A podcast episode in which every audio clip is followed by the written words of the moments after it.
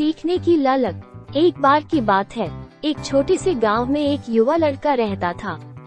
उसका परिवार किसान था, और वे अपनी फ़सलों और पशुओं की देखभाल के लिए हर दिन कड़ी मेहनत करते थे।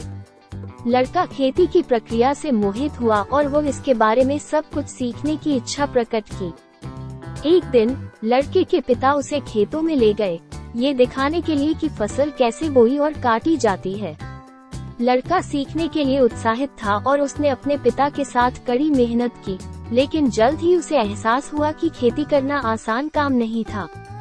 लड़के ने पड़ोस के गाँव में किसानों को खेती में मदद के लिए मशीनों का उपयोग करते हुए देखा, और उन्हीं की तरह कम मेहनत में ज़्यादा मुनाफा चाहने लगा।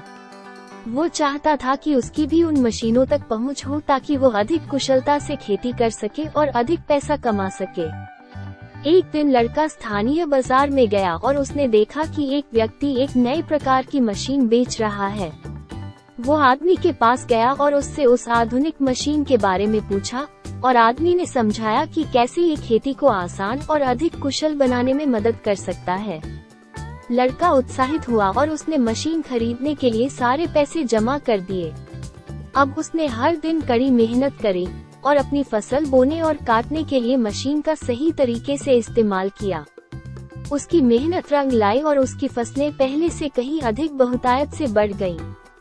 लड़का पूरे गाँव में एक सफल और मेहनती किसान के रूप में जाना जाने लगा और लोग उससे सलाह मांगने आने लगे कि वे भी अपने खेतों को कैसे सुधारें।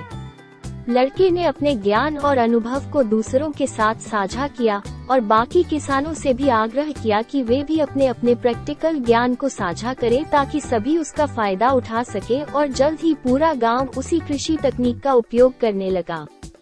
लड़के की सफलता ने उसे एक महत्वपूर्ण सबक सिखाया।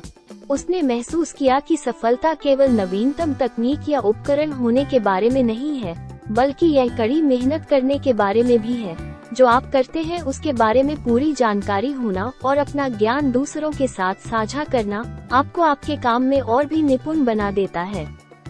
लड़का हर दिन कड़ी मेहनत करता रहा और अपने समुदाय का एक सम्मानित सदस्य बन गया। वो जानता था कि उसकी सफलता सिर्फ़ उसकी नहीं, बल्कि उसके परिवार और पूरे गाँव की है। कहानी का नैतिक उपदेश ये है कि सफलता कड़ी मेहनत, जुनून और अपने ज्ञान को एक दूसरों के साथ साझा करने से आती है। हमें अपने सपनों को कभी नहीं छोड़ना चाहिए और उन्हें हासिल करने के लिए हमेशा कड़ी मेहनत करनी चाहिए। दृढ़ संकल्प और सकारात्मक दृष्टिकोण के साथ, हम वो सब कुछ प्राप्त कर सकते हैं जो हम ठान लेते हैं।